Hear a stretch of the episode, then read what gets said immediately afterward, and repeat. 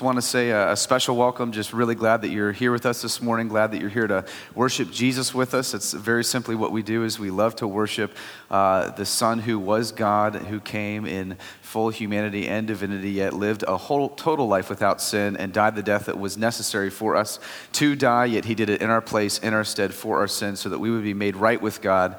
And uh, and a part of that is a lot what we're going to lay before uh, what Jesus is going to lay before us today, which is this idea of blood being shed and why that is necessary for any of that to even be fulfilled. So uh, before we get into the text, um, I wanted to invite Josh up here real quick and uh, tap. I'm just going to use. I think this is Luke's uh, microphone here. Um, just wanted to encourage you all. You know, there is uh, so much happening around us. God's doing so much in and through us, especially if you're a member. You were at the member meeting last Sunday. You heard uh, profound stories of grace, and it was awesome to hear that God is clearly at work, God's gospel is still advancing, it's still moving forward, it is still transforming lives as it promised it would. And um, Josh, uh, we sat down this past week. God's been doing a lot in his life, and uh, it just so encouraged me that I said, man, we got to get more of this stuff to be told and to shared with the church. And so um, I just wanted Josh just to take a few minutes and catch you guys up to speed on his life. I don't know if uh,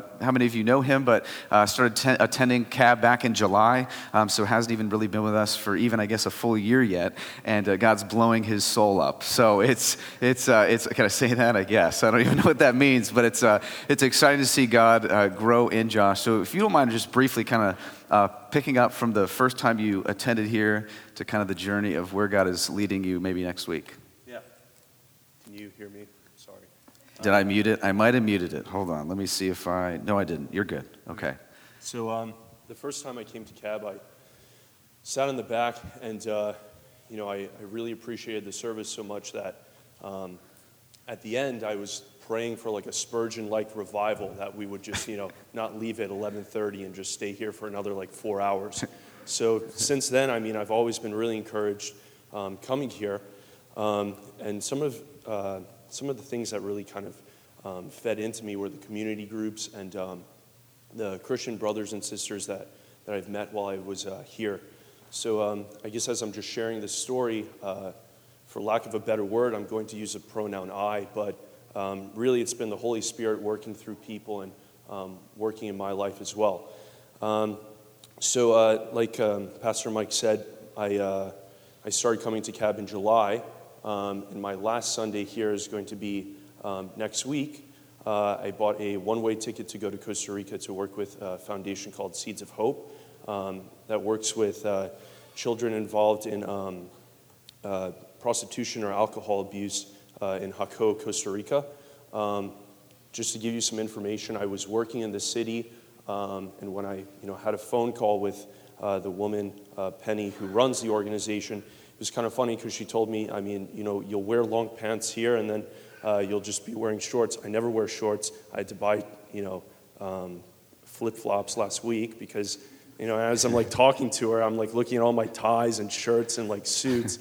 like, okay, well, what is all of this? So, um, just to, to start, I guess, uh, in October, there was, a, there was a message that really kind of spoke to me. And before we came into communion, um, you know, I was praying and getting some things right in my life, and I felt like there was um, sort of a, a call uh, from God. Well, not sort of, it was um, to do something more with my life. And uh, my grandfather had just passed away, where my family is Romanian, so I thought maybe God wants me to go to Europe or something like that. So I went in the back, and one of my friends, Michelle, was uh, on the prayer team. And, um, you know, I'm not usually a very emotional guy, but both of us ended up, you know, having tears in our eyes from this conversation uh, and really feeling the Lord kind of stirring. Um, so I told her, you know, you know that day, uh, I need to get a couple things right in my, my life. Is there an accountability group or something that I can get involved in? So she uh, introduced me to Don Hoitzma, um, who uh, I've I mean, I've, I was thinking about it in the last couple weeks. I've only known Don for uh, a few months, but I feel we're like so tight. He's somebody that I can really rely on and trust on um, to, to lead me. So um, from, from there, uh, in January, I actually lost my job in December, and um, I had a couple of interviews lined up with places that I actually wanted to work for, um, but nothing seemed to work out. But since I wasn't working, I had the opportunity to go to the Dominican Republic to a men's conference there. And um, it wasn't in my face, in our faces, but it was in my face that there's this problem um, in some of the resort towns with uh, uh, wealthy Americans, Europeans coming and doing things with children that they're not allowed to do, you know, in, in this country. Um, so I came back and I spoke to Don, and uh, you know, he asked me, "Oh, how was your trip?" I was like, "Good," but you know, there was just this weird like thing that God kind of like threw in my face about you know this um, problem with children being used in ways that they weren't designed to be used. So he goes, "Wow, what a coincidence! My daughter Danielle worked at Seeds of Hope in Costa Rica that deals with this problem." And I totally forgot about October. I mean, it wasn't until like last Thursday that I even remembered this. Um, so my first reaction was like, oh, that's really interesting. Maybe I can get some more information. And, um, you know, just through persistence by Danielle and uh, Don, I, uh, you know, I kept trying to dodge what God wanted me to do. I had, you know, an interview lined up, and I was talking with some firms I actually wanted to, to work with. So um, finally, it got to the point where, uh, you know, I, I, was put in contact with Penny. Um, this was like two Mondays ago. So this all happened very quickly. And, um, and just through speaking with Penny, I realized, like, oh my goodness, I have to go do this. Like, I can't, I can't dodge this. So, um, you know, the first thing I did was talk to my dad, because, uh, you know, I thought maybe he would say something like, well, really consider this. And he said, you just need to go. It's like, okay. I talked to one of my friends who uh, actually isn't a believer, and when I mentioned, you know, the idea of this to him in February, he said, "This is ridiculous. These people just steal money. They don't even help the kids. You know, most of it goes into people's pockets." Um, so when I mentioned to him that Monday, he's like, "Dude, I don't know why you keep talking about this. Just go." So even to hear from him, I was like, "Oh my goodness, this is really rough." So I thought, really I thought, let me let me um, you know turn to First Samuel and. Uh, kind of see when you know God called Samuel or when God, God you know anointed uh, David to, to become king. And um, I thought about it and I was like, I'm really not a David or a Samuel. I'm more of a uh, Jonah. So I went to Jonah and. Um, this is my favorite part of your story. You guys are like laughing at my misery here. But um, so I went to Jonah and. Um, it's a great book to read if you're feeling depressed. Yeah. Makes you more depressed, just so you know. Well, in chapter two of Jonah is um, when he's you know swallowed up by the fish, and um, he kind of realizes, uh, you know, I, I need to go to Nineveh because I mean I'm in the belly of the fish. You can't really get worse than this. So verses like one through seven, they're speaking about um, you know the uh, the despair that we have in in sin and um, the power of God to uh, to bring us out of that which is something that I understand as a Christian, but what really spoke to me was uh, verses 8 and 9. Um, it says, Those who pay regard to vain idols forsake their hope of steadfast love. And um, through, through um, just within the last couple of months of you know Christian brothers like uh, Jeff Burks bringing me to, to Bible studies and things like that, or people um, admonishing me with scripture that I should read, uh, I learned that um, steadfast love uh, usually is used when God is speaking to the Israelites, and that's speaking to their covenant. So for us as Christians, that's speaking to um, you know our our bond with Christ as you know members of the family through uh, the purchase that He did on the cross. So um, that kind of spoke to me because I was like, I can't I can't be a Christian um, and not listen to to what God is asking me to do to chase you know my my job, my career, the things that I want to do to you know, build wealth, build money. Uh, those are all vain idols. And if, I, if I'm going to continue chasing those, uh, I'm going to be I'm going to be in a lot of trouble. I'm, i mean, I might as well just give up because uh, that's, that's not what we're called to do. Um, in verse 9, it says, uh, But I, with a voice of thanksgiving, will sacrifice to you. What I have vowed, I will pay. Salvation belongs to the Lord. And, um, you know, this whole time I've been praying for a job and praying, you know, uh, where I was working before, sometimes I joke with my dad that it was like Sodom and Gomorrah. Um, and I was always praying, God, like, put me with some Christians in, in where I'm going to work. God, prepare the hearts of the people I'm going to work with. Lord, help me to be a witness and a testimony. And, you know, here it was that God is I'm going to be working with all Christians. I'm going to be having an opportunity to share my testimony, you know, every single uh, day with the people that I'm working with. Um, so that kind of spoke to me too, where it was like, what I vowed, I will pay. Like you have to show up. You have to. You have to do this. Um, so I've I've been praying this prayer um, hmm. almost every day, except for March 11th. I missed, but um, I mean, I. Well, you're killing it more than 90%. Don't worry.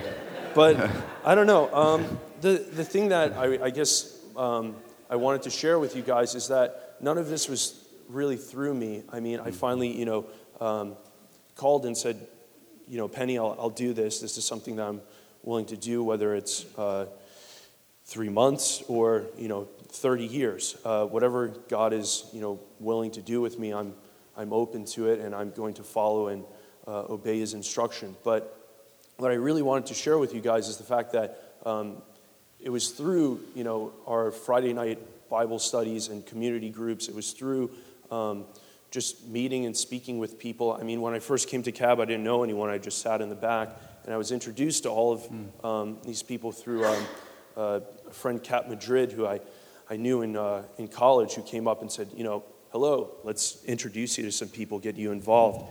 So I guess I just wanted to share what God has done uh, in my life through, through using people and through, you know, somebody like Michelle being right with the Lord and ready in the prayer group for um, whatever God brought um, to her. Uh, so I guess I just wanted to share that and um, say thank you to everybody who has worked in my life and um, just give you guys a little bit of uh, encouragement. Yeah, so just, just so you're, you're clearly following the story Sorry. too.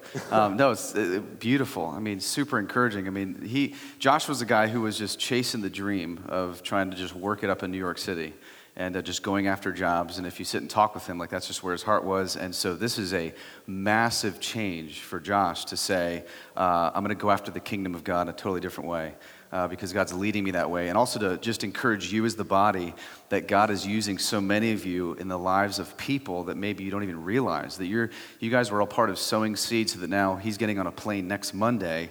Uh, he doesn't know for how long to live the gospel and share the gospel with people uh, that he's also uniquely wired for. I mean, there's so many aspects of this that are just, we don't have time to share with even just them looking for you and your wiring, speaking Spanish, needing that for their mission and for their organization. And, yeah, that's like all I have. I can like yeah. speak Spanish. Well, you got I, more like, than follow that. the Holy I mean, Spirit, you know? Everybody he, else, like, I'm not involved. I, I can, never really thought of like child trafficking or yeah. things like that, something to get, as something for me to get involved in.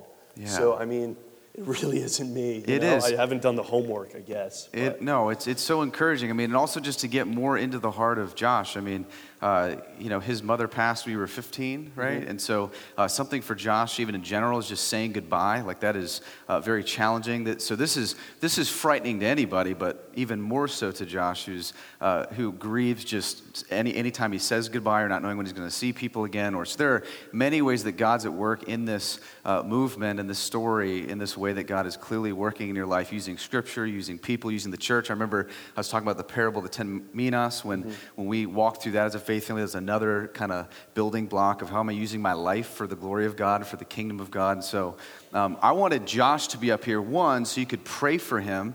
Uh, he boards a plane next Monday, but I said whether he's gone 10 days or 10 years, doesn't matter. He's being faithful, he's being obedient. Um, he's had people telling me he's nuts. That's great. Christians are supposed to be a little nuts uh, in the sense of following after the call of God. So I want him to stand here knowing we as a church say, man, go after the kingdom of God. Like, that's why we're here. We're here to pray for you, we're here to encourage you, we're here to celebrate the ways that God is uh, graciously at work. And I also just wanted to pray for him real quick before we dive into Luke. So, um, and he's got more. He's a preacher. So no. you, you might end up staying down there planting a church. You never know. So. Um, I have uh, some note cards in the back. Oh, yes. And when my, uh, when my mother passed away, there was a uh, uh Bible study group of women who all wrote um, verses uh, of encouragement for me, and they wrote their names down too. So I brought some note cards for you guys if you'd like to um, write a verse that's you know helped you in a similar moment of your life or something that you think would help me, and uh, write your name so I can uh, pray for you and also um, you know dwell in the word that's helped you as well. That's awesome. Do you want to preach Luke 22 or? I'm not prepared. I feel that. like I feel like giving it over right now. Well, can we just can we just pray for Josh? Pray that God would continue to move and be faithful here. Uh, Father, we thank you that you are at work in this place, that you're working in your church globally. That God, we're fools to believe that uh, nothing is occurring because you've promised that you will continue to build your church, that you will continue to save and sanctify your people, that you would continue to send laborers into the field.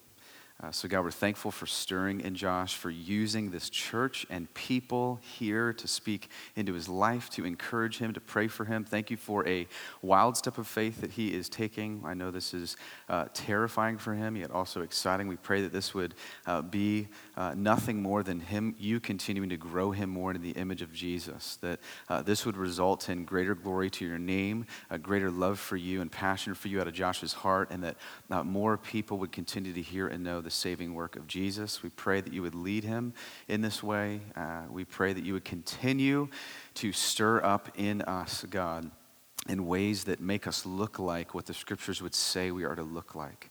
Uh, Father, thank you for your grace upon him. Uh, thank you for just his uh, personality, for his wiring, for the ways that you fashioned him.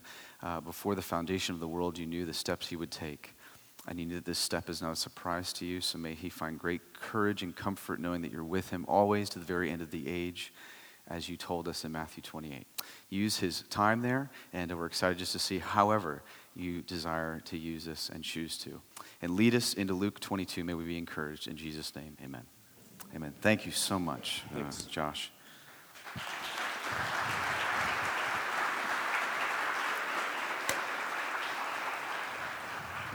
Um, and just make sure you, you find him, and uh, I hope you have enough note cards in that thing.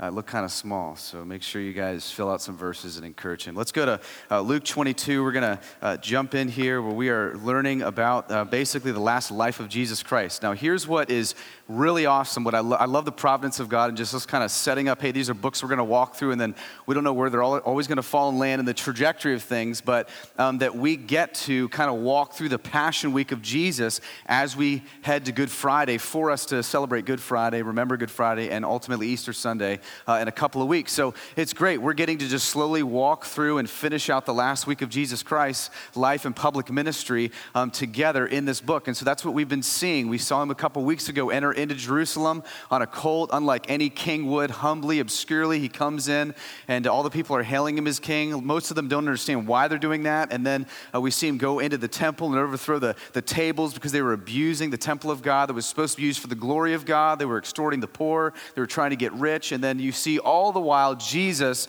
uh, always going after the religious elite, uh, attacking the religious system, their self righteousness, then believing that salvation is found through works and not through ultimately what he will do on the cross and breaking his body, shedding his blood for forgiveness of sin. And here we're, we're all the way up to after last week where he was reminding them again hey, I'm going to return. There's a second coming that's going to happen. So you need to be watchful. You need to be alert. You need to persevere. You need to be upheld by me, see more of me, and endure through the power of my spirit. And um, now, what's awesome is he is going to really start to land the plane, and you're going to see through this whole thread that Jesus is in charge of everything. This is God's plan ultimately. God, this was God's plan from the beginning, right? So uh, you're going to see all this unfold in beautiful ways. So um, it is Wednesday night. It's likely getting late uh, in the week of the Passion Week, and he's likely sitting on the Mount of Olives where he would go to during the week, uh, during this week, because it was so crowded due to Passover that he would try to get out and sleep somewhere else because there wasn't a lot of room. And so him and his disciples would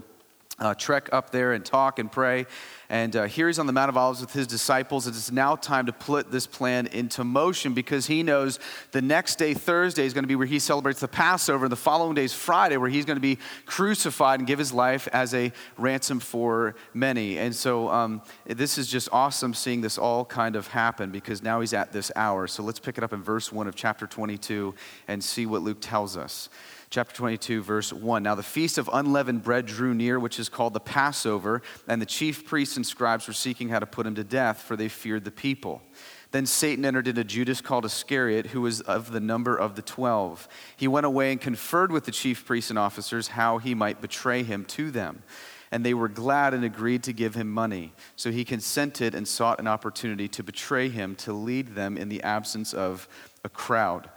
Okay, so Passover's been approaching. We've discussed this at length throughout the gospel, according to Luke, and it's the Feast of Unleavened Bread. This was a week long feast, and they would celebrate the Passover on the first day of this feast. Now, just for history's sake, kind of 15 to 21st Nisan, which is April in our calendar, this is when they would celebrate this Feast of Unleavened Bread. Now, the reason that it's called the Feast of Unleavened Bread in short is because when the people were delivered from Israel in the Exodus, right, they, it was such a quick Exodus that they didn't have time per se to use leavened bread to celebrate it. So they used unleavened bread, and that's what they would eat to celebrate um, this deliverance from their slavery in Egypt. And understand, though, throughout this entire time, as, as Jesus is rolling out, really foreshadowing that he will be the Passover lamb, which we're going to get into in a minute, this, this whole time as we're seeing all of these events build in Luke, ultimately to culminate at Calvary on the cross, right, where he will die and shed his blood and break his body for sin, as all of this is happening, remember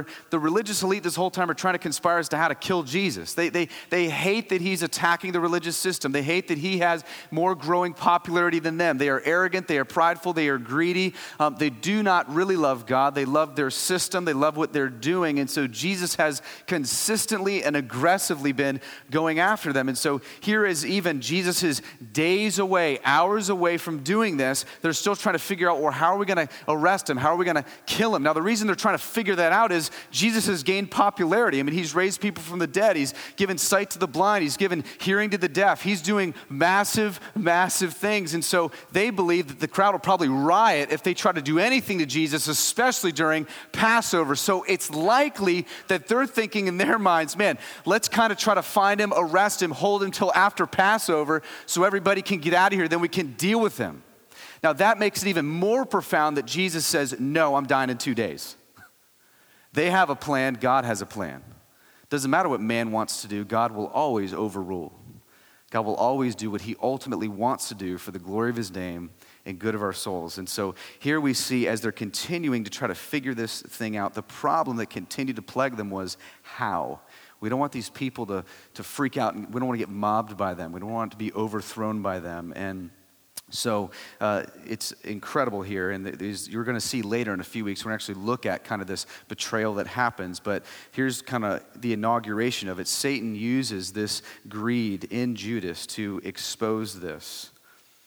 So crafty, smart, sly Satan, this is how he always works, right? He's by nature a deceiver. He resolves to kind of meet this need by entering into Judas and helping them to arrest him. So Satan sees the greed that's already in Judas's heart and just uses that to ultimately have him betray Jesus. Now, we don't have enough time for this, but this is a lot of the ways that he works. Like, like he just looks at the idolatry that lingers in you and just goes after it. Like, just, just what's your Achilles heel? That's where he'll bite, right? That's where he'll try to use to have you be tainted in your view of God and grow in love for that thing that you love. It's a lot of what Josh was talking about the, the vain idols that we must forsake, right, to get the steadfast love that God offers us. That's what's crazy. Steadfast love is offered us, yet we go after vain idols. So, this greed that will ultimately kill Judas literally and figuratively Satan uses. So Satan, Satan enters him and he uses this greed in Judas's heart to sort out a plan to conspire against Jesus. This is why the scriptures constantly teach we have one of two fathers. We either have God as our father or Jesus as, or, or uh, Satan as our dad, right? We either follow the ways of God or follow the ways of the world. The world is under the dominion to some way, shape, or form of the enemy who is Satan. He does not have sovereignty. He is not over God, but God has given him ways. He's on a leash. He has to act for permission, but he is active here. He is a lion that prowls around looking for people to devour. So uh, we see this throughout um, the, the Bible and also especially here that, that Satan's trying to do something to thwart the plans of God. And so here, Judas is chosen as an instrument of Satan instead of an instrument of God. And I want us to understand something at this point because I've had a lot of discussions and, and seen a lot when it comes to this. Um, God is not at all surprised that this happens. Like Jesus is not surprised because he's omniscient, he's all knowing, and, and he knows that Satan is entering Judas to do this thing. That's why even the Lord's Supper, he's going to tell Judas, hey, you need to leave. I mean, this, this has always been. So understand nothing that's occurring. If you're new to Christianity, if you're new to the Bible, man, nothing that you're seeing in this story is Jesus going, oh man, I can't believe he's going to betray me. I can't believe there's someone here that's going to do this. He knows it's going to happen. It's all a part of his sovereign plan. It's all a part of how this will all work to getting Jesus to be killed on Friday. Because God wants him to be killed on Friday. Because God has a plan that's going to be enacted to offer his son up for forgiveness of sins. It's absolutely amazing to see this. So we have to understand that nothing is happening outside the plan of God. Like Jesus will not ultimately be sentenced to death because the Romans decided it. He will not be ultimately sentenced to death because the Jews kind of found a way to finally arrest him in the garden and then later bring him before Pilate. He will not ultimately be brought to death because Satan entered Judas and Judas decided it was a good idea in his greed to get some money to be exchanged for the king of the Jews. No, he will ultimately die his death at the precise hour that God says yes. Yes, now he will die. And the reason why is he is going to have to die at the precise time that thousands of lambs will be slaughtered for the Passover to signify that he's the ultimate lamb that will be slain for the forgiveness of sins. Amazing. Amazing. And this is why, if you just continue to read through Luke, Jesus says all the time, What? No one takes my life from me, right? I lay it down.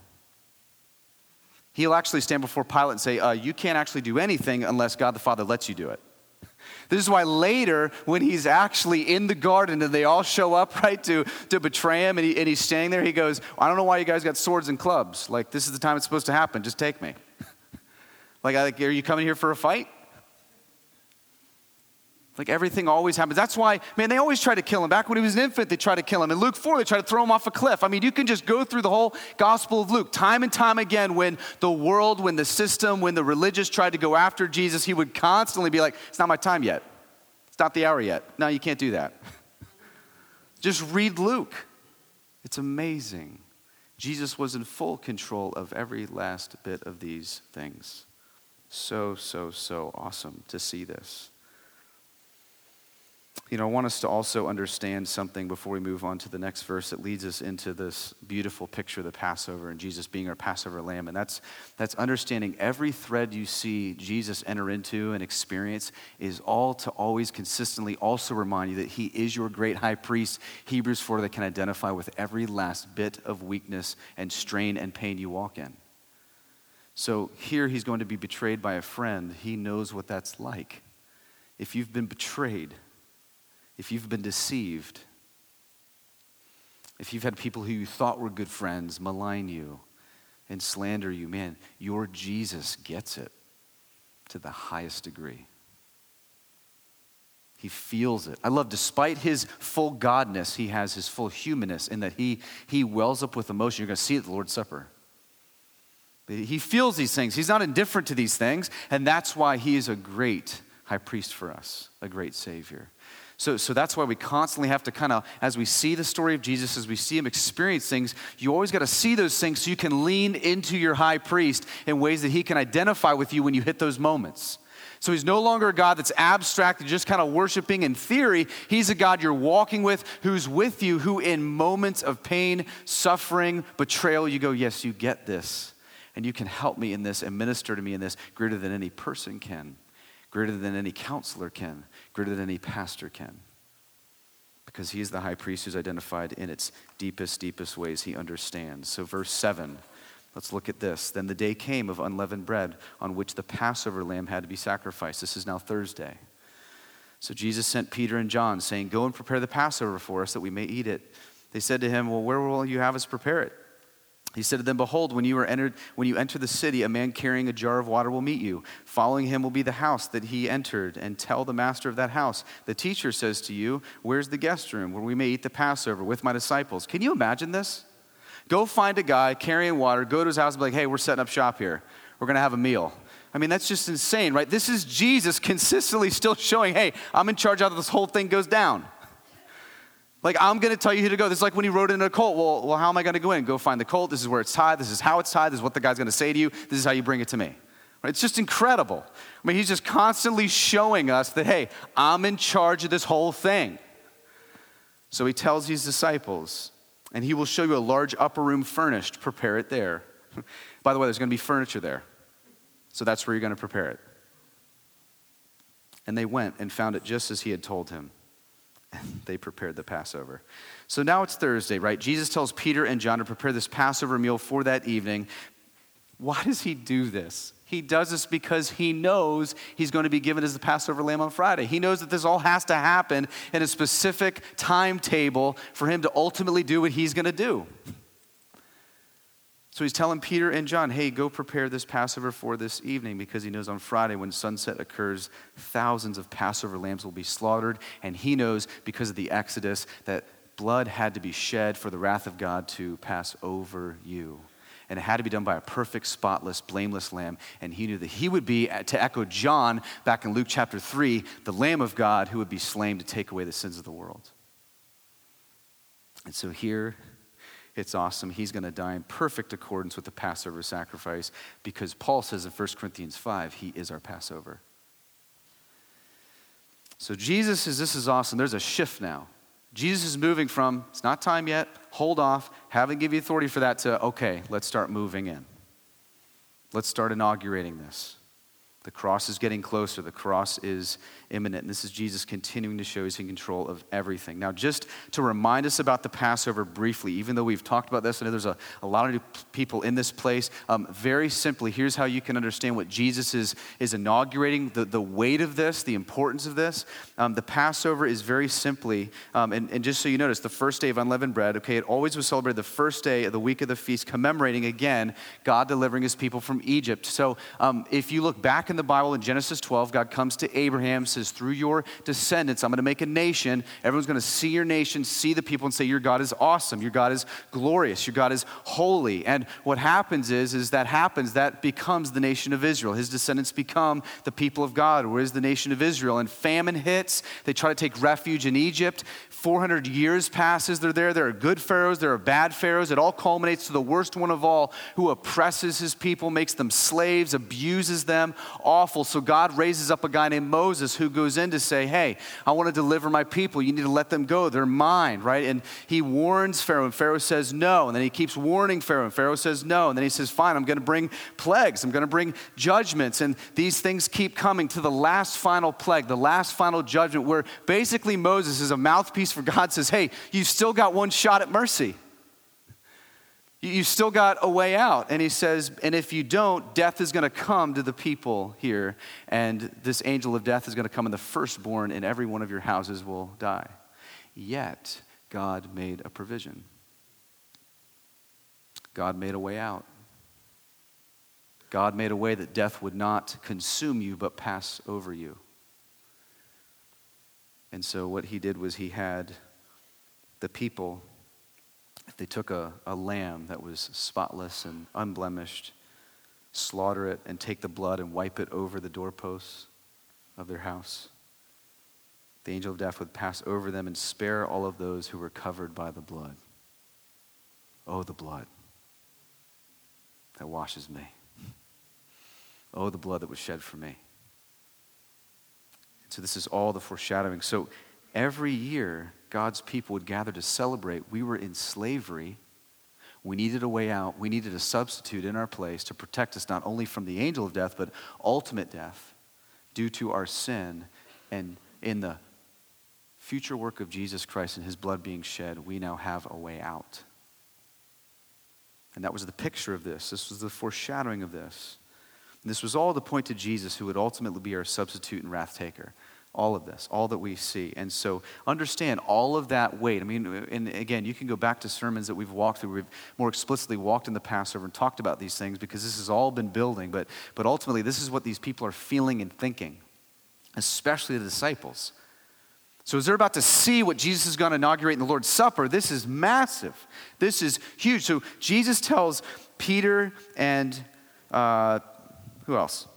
Peter and John. He tells them, okay, you're going to go do this. Now, here's just a few things to prepare the meal, right? Jesus doesn't want to be seen. A lot of people are like, well, I don't understand. Why didn't Jesus just go out there and do it? No, he knows he'll be mobbed. He knows there's millions of people converging for Passover. Why is he going to go in? And he's now in an obscure time because, again, he's plotting out his timeline. He knows if I go do that, that won't fulfill ultimately the plan of God. So he goes and says, hey, find a guy with a jar. Now, this is why that's significant, is because that would totally stand out. Sorry, ladies, but it was only women who'd be carrying jars with water. That That was just the way it was in the first century, right? The, you see this throughout the, the text in the Gospels, right? So find a guy carrying a jar of water. Well, that's going to stand out. That's nothing that we would really see. And then always two people would usually go to get a sacrifice. The reason this was, that's probably why he sent Peter and John. The reason is because it helped calm down the numbers. If you've got hundreds of thousands of lambs needing to be slaughtered with millions of people, if you just have two people coming instead of the whole kit and caboodle, you're going to have a lot less people coming for the animals, right? So just help cut down the numbers. So he just kind of follows tradition. Hey, Peter and John, you guys go look for the person with this water, and they got to do a lot to prepare this meal. There's herbs, there's spices, there's there's so much meat. They had to get the bread, they had to get the lamb, they had to slaughter it, they had to bring it, they had to prepare everything, and all that they would do, all that they would have happen here were the beautiful depictions of remembering the great Exodus when Jesus freed them from their bondage and delivered them, and death passed over them. Now, I always want to just help um, the skeptic in the room a little bit because this is really, honestly, me and, and this is what I've always kind of walked in. And um, that's one of the reasons I love reading Josephus. And if you're not familiar with him, he, he is a first century Jewish historian. He's not a uh, Bible guy, he's not like in the inerrant text. That's why I love him because he's somebody outside of the text who can, uh, there's no reason for him to validate these things or affirm things or encourage the validity of the Bible, right? So um, he has a, a, lot of works, but um, one of the things that, that he was wonderful in helping me think through was I used to always read this passage and think to myself, I don't know if any you guys or anyone else is thinking this, but why is Jesus doing the Passover Thursday? Right? I mean, he's supposed to die on Passover, which is Friday. Now, maybe I just gave you a reason to be like, yeah, that's a, that's a really good question, right? Well, why, why don't any of the disciples go, well, Jesus, why are, we, why are we putting together our Passover meal on Thursday when Passover's tomorrow? You're tracking, right? Okay, good. I mean, I don't, you're allowed to say yes. I mean, you can. This is totally interactive. Okay, so so yes. Okay, so so that that's a big thing. Here's what's so beautiful about again the providence of God in His timing, in His schedule, doing everything, never making a mistake. If you read Josephus, he talks and explains this and helps us understand that there are two basically regions of Jewish people who actually designated days at different times. So you have the northern Jews that basically did sunrise to sunrise, and the southern that did sunset to sunset. So if you have the, four, the 15th of Nisan, which is Passover, which is Thursday at sunrise to Friday at sunrise, then you've actually got two different Passovers happening that are totally legitimate. So you've got one happening Thursday night, one happening Friday night. What's awesome is he's got the people he's with these disciples, the Galilean tribe, who would always have their Passover Thursday evening. This is why, if you read the, chap- the Gospel of John, if you read the Gospel of John, when they come in to arrest Jesus, a lot of the leaders did not actually have their Passover meal yet because they were from the southern region and they hadn't celebrated it yet. So it actually also helped people when they took the Passover to actually not have everybody doing it at one time, which would have been nuts. So it still fell within that time frame, and you had two literal Passovers Jesus meeting with the northern Jews at the table, instituting the Lord's Supper, which we'll do in a moment, and then the next day doing a true Passover where he will be dead and, and killed as about thousands more are killed on Friday. It's amazing that Jesus satisfies both, that he walks in both, that he takes two total Passovers this is what would happen. This is how it would be done. This is not a surprise. This is not abnormal. And so Jesus knows that he's going to be with the Galilean disciples on Thursday and killed the next day. And this is how it all starts to roll out. Verse 14. And when the hour came, he reclined at table, and the apostles with him, and he said to them, I've earnestly desired to eat the Passover with you before I suffer. For I tell you, I will not eat it until it is fulfilled in the kingdom of God. Jesus is about to institute what we know as the Lord's Supper, communion. Paul gives a full treatment of that in 1 Corinthians. We actually taught on that, so I'm not going to do that here. Uh, you can go listen to that online where we explicitly walk through what we believe the Lord's Supper is, what it, what it means. And I believe Paul actually wrote that 10 years before Luke wrote this and clarifies this. But here it's likely sunset Passover meal starting, and they're lounging, they're lingering. Meals were very, very long. weren't like ours. We just gotta, man, shove it down, get to your meeting, where are the kids, grab them, throw them in the chair. Something's burning. Where's dad? Is he home from work yet? I mean, just chaos. It's not like that, man. They took time and they just sat and lounged and laid and ate and thought and remembered upon the goodness of God in delivering them from their slavery. They dwelled on it, they thought about it. They gave thanks, they would sing. And Jesus tells them how he longed to eat this meal with them before he suffered this is just another obvious place. People are like, I don't think Jesus knew about his crucifixion. Like, I don't think he knew the time. I don't even think he knew it was really coming. He just said, We got to eat this now because I'm going to die. Like, we, we, he, it was always right before him. I mean, I don't understand this. Well, I'm not really sure what he really thought. I mean, Jesus is sitting here and he's going, Hey, let's, let's have this meal because I'm going to suffer. Don't you guys see sitting around this table what this all points to, what I'm going to do tomorrow? Jesus is just continuing to show them, man, I just want to have one more night to encourage you and strengthen you and be with you. And I love it. You see his humanity in his emotions welling up as he shares this. I earnestly desire to eat this with you before I suffer. And Jesus says this beautiful, beautiful line I'm not going to eat this again until I fulfill what's before me. In other words, this is the last Passover. Why? Because he's going to be the Passover. Man, after this night, after he has this Passover meal, you're not going to need it again because you get Jesus. He's basically saying, Man, I'm, I'm eating this lamb with you, and tomorrow I'm going to be the lamb for you. Oh, man, if the disciples had any idea what's before them, right? Or if they had any idea what's about to happen, or any idea the weight of what Jesus is trying to lay before them. And I love this. He's basically also saying, in this, this is the final Passover until I return and set up my kingdom. You're not going to have this meal with me again. This is the great wedding supper of the Lamb. Do you guys realize? Have you ever thought of this? Man, those of us who are believers in Jesus, those of us who have trusted in His death and resurrection for the forgiveness of sin, liberation from sin, walking in newness of life, have His Holy Spirit. He is our allegiance, He is our Lord, He is our God. His blood has been shed to forgive us. Those of us, we're going to actually share this meal again with Him, with the disciples. Like we're going to be around a table with, with John and Peter. Like that's real. Like we're going to do it again with Jesus. Yet, as we eat, it's not going to point back to the Exodus, it's going to point back to the cross. Right? We're going to sit around the table celebrating, not because, hey, great job delivering your people out of slavery after 400 years. Great job redeeming a, a tribe from every tongue, nation, land, and place for the glory of your name that you ransom with your blood. And we are going to sit around and celebrate that together. That is insane. That's going to be a great meal and you won't be hungry, and yet you'll love eating.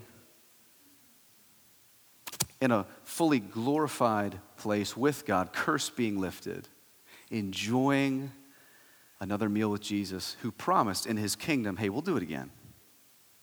But we're not going to do it again until that happens, until that's inaugurated, until I return, because you're not going to need it. In the sense of Jesus is becoming the lamb who would be slain. And so during this meal, just as the prophets before Jesus did, Jesus reminded his disciples of that Exodus. And they were merely celebrating a shadow of a greater Exodus that's just about to happen. It's right around the corner, it's 24 hours away. And look at what he says. He's about to share one of the greatest revelations in the history of mankind. Verse 17, he took the cup. When he had given thanks, he said, Take this and divide it among yourselves. For I tell you that from now on I will not drink of the fruit of the vine until the kingdom of God comes. And he took the bread, and when he had given thanks, he broke it and gave it to them, saying, This is my body, which is given for you. Do this in remembrance of me. And likewise the cup after they had eaten, saying, This cup that is poured out for you is the new covenant in my blood. But behold, the hand of him who betrays me is with me on this table. For the Son of Man goes, it has been determined. But woe to the man by whom he is betrayed. And they began to question one another which of them would be the one who's going to do this. So Jesus makes clear in this as he institutes the Lord's Supper, he makes clear here that the Passover meal is much more than just remembering something in the past. It's a declaration of what is about to happen in the future. And there's two components body and blood, bread and drink. So the first, he says the bread, this is my body. This is very simply symbolizing my body's going to be broken for you. It's going to suffer so you don't have to suffer the ultimate weight and consequence of your sin. You're not going to have to stand under the wrath of God that will incinerate you. You can have Jesus do it for you. You can have Jesus be crushed for your sin. And you get to walk away in freedom because of his death, because of his broken body. And then he says, which is the focus, he says, then this is the blood, the cup of blood, which is this new covenant. Now, Jesus is saying here, really, my blood that's going to be shed tomorrow is the blood of the new covenant. What's he doing? He's shutting down the altar. He's saying, man, my blood's going to be the blood that's been necessary since the Exodus, since I instituted the sacrificial system. It was never because God needed blood to be shed, it was because of what it taught. And what it taught was, you know, sin is gross, it smells, it stains, it's just awful. Well, that was supposed to demonstrate how bad, how sinful, how wicked our sin actually is, and how necessary it is that blood would need to be the one thing that removes it and forgives it. It was all to be a teaching opportunity to show how scandalous our sin is before a God that stands in infinite perfections. And so that's why I don't want you to miss that wonderful, wonderful statement, that massive statement. This is the new covenant. This is the end to all the ceremonial laws, all the dietary laws, all the rites, all the rituals. There's no need for sacrifice anymore. Jesus is your sacrifice.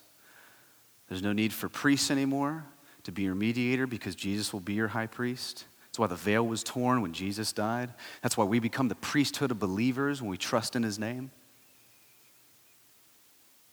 There's not going to be a need for constant the shedding of blood because once for all, my blood that was shed will be done and have the full authority and power to forgive sin in its fullest. The moral laws still uphold because God doesn't change. But all these other laws and rites are gone because it's a new covenant, one of grace and forgiveness, one where now Jesus has done. This is what the Old Testament believers believed in, this is what New Testament believers believe back on.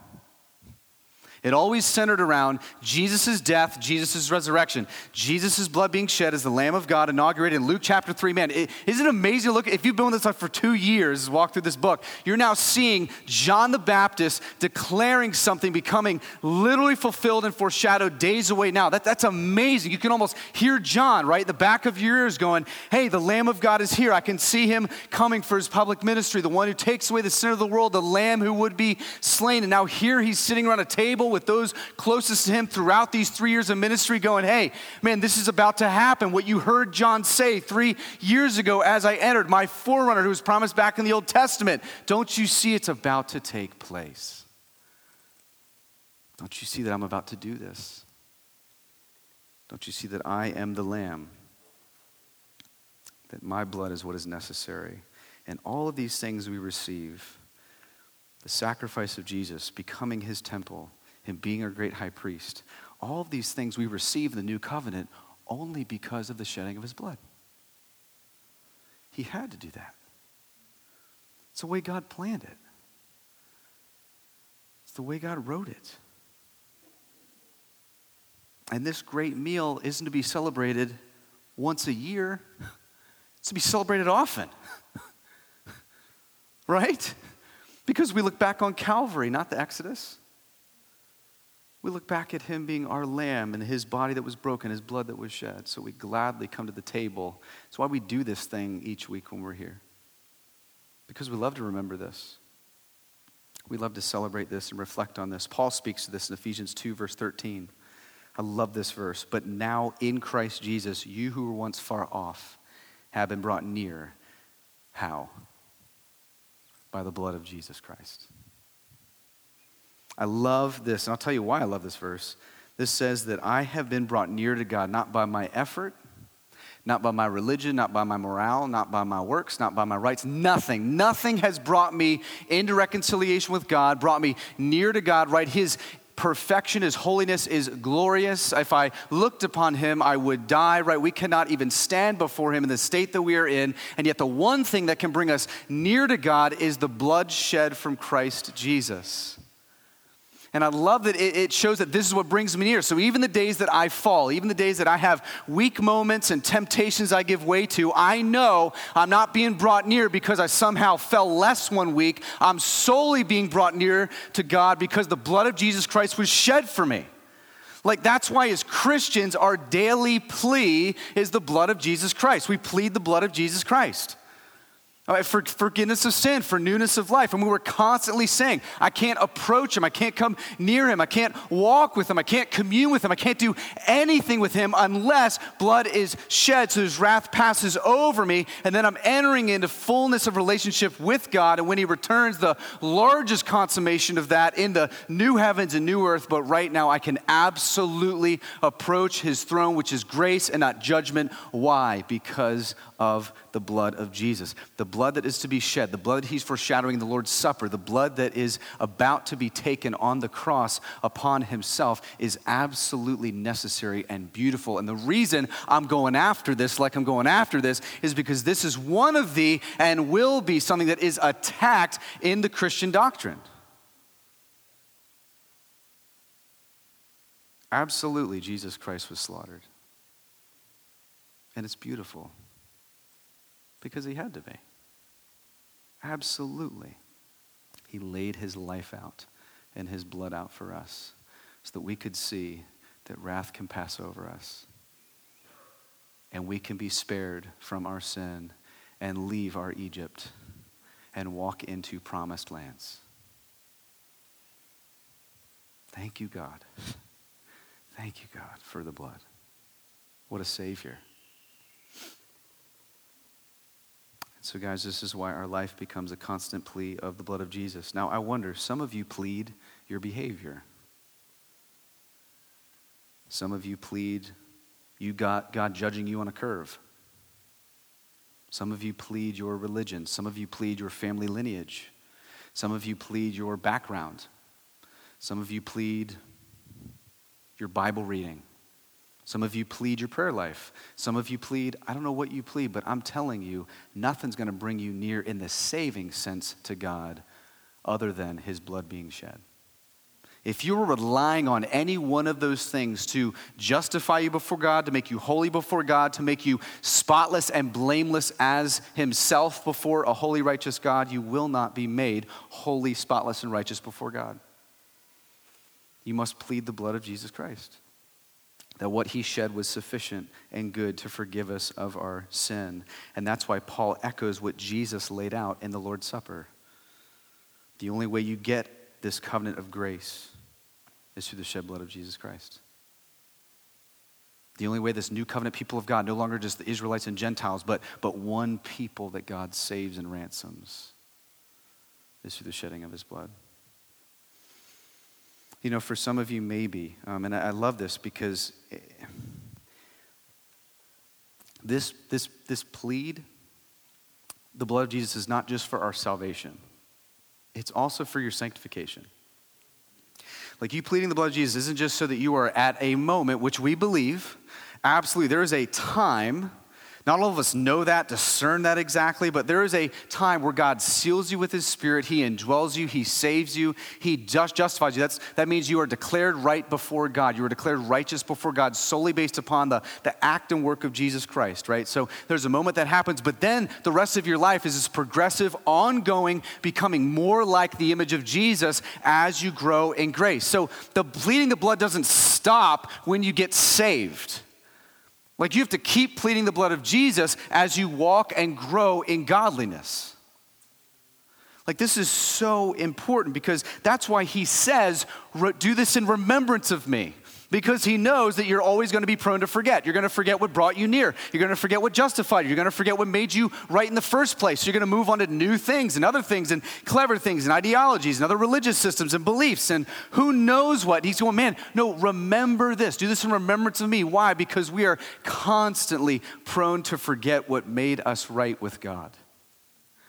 So he goes, Man, do this to remember what I've done over and over and over. He knows that we'll be tempted to fall back on other things for our salvation. So he says, Please continue to plead the blood of Jesus. For some of you, there's constant angst in your soul because your rest is not in Jesus, who is our Passover lamb. That's why you've got just swirling winds about you. For some. You find it in the bottle. You find it in relationships. You find it in your greed. You find it in esteem from others. I don't know where you run after it. Maybe it's in the accumulation of things. But some of you, maybe without realizing it, you plead those things. You don't plead the blood of Jesus Christ, which gives you rest, which makes the wrath pass over you. Because imagine you're in your house and you know the angel of death is approaching. Man, what's the one thing you're going to want to make sure you have? Hey, babe, how are our doorposts? Right? I mean, did you do a couple layers? right? I mean, did you slaughter like maybe 10 cattle? I mean, just, man, let's load it up, right? I mean, that would be your focus. That would be the center. That would be the gravity for you. You know, what's amazing is in our house where the angel of death comes, we find ourselves, if we're not careful, as we apparently grow in grace, walking away from the doorposts and onto other things in our house. Totally forgetting, not looking, not worshiping, not beholding, not loving the very thing that gave you rest in the first place. It is that. That's why, as Christians, we celebrate. If you're not a Christian in this room, man, that's why we sing songs about blood. I'm sure go, man, why do you sing about blood? It's so weird. Well, it would be weird if this were not true. It wouldn't make sense if this were not our story. So, this repent, believe, come to the table, this thing we do at the end of every service is where we grab the bread, dip in the cup. It's this active remembering of the death and resurrection of Jesus Christ, that He absorbed our sins, that He paid our debt, that he suffered for us in our place, that he rose again, that the shedding of blood was necessary, and we cherish it, we remember it, we worship it, we celebrate it. So let's take some time. I'd love to just give a few moments of space to take some inventory. Um, however, the Holy Spirit wants to minister to you in this moment. Um, I never want to be that for you. I want to let the Holy Spirit be that for you. So let's take just a, a few moments here. Um, in quiet. Then we're going to sing, we're going to worship, we're going to thank God after we come and take this supper that He instituted that we saw Him foreshadowing here in Luke 22. But what are the things that you might be pleading in your life for rest that is not the blood of Jesus Christ?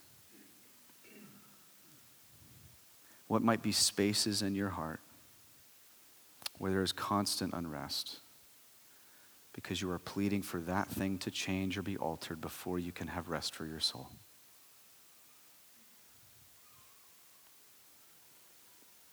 If you are in this room and you are not a Christian, listen, you will never have full rest until you plead Jesus' blood shed for you and trust in that alone as sufficient to wash away sin and forgive sin and make you new in Christ, to deliver you from your enslavement in your Egypt, to walk out as a free man or free woman.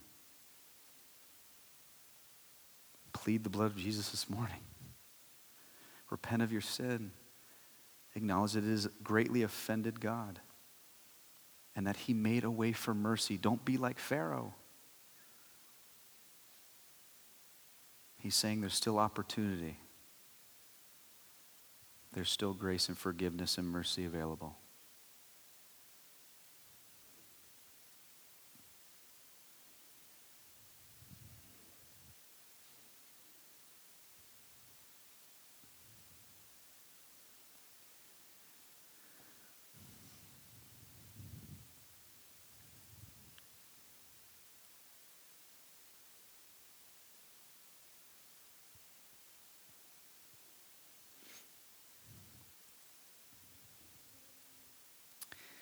Father, as you're going to continue to give us time as we sing and as we observe the supper and the table, continue to work in our hearts and graciously free us from the things that enslave us, God. Would we constantly walk in grace and grow in that grace, not believing we're achieving salvation, but Lord, continued freedom based upon, again, what you freed us with, and that is the death and resurrection of your Son. God, thank you for what you accomplished in the sacrifice of Jesus. What a Savior you are. That debt was paid in full, that righteousness can be given, and that sin can be forgiven. Help us in Jesus' name. Amen.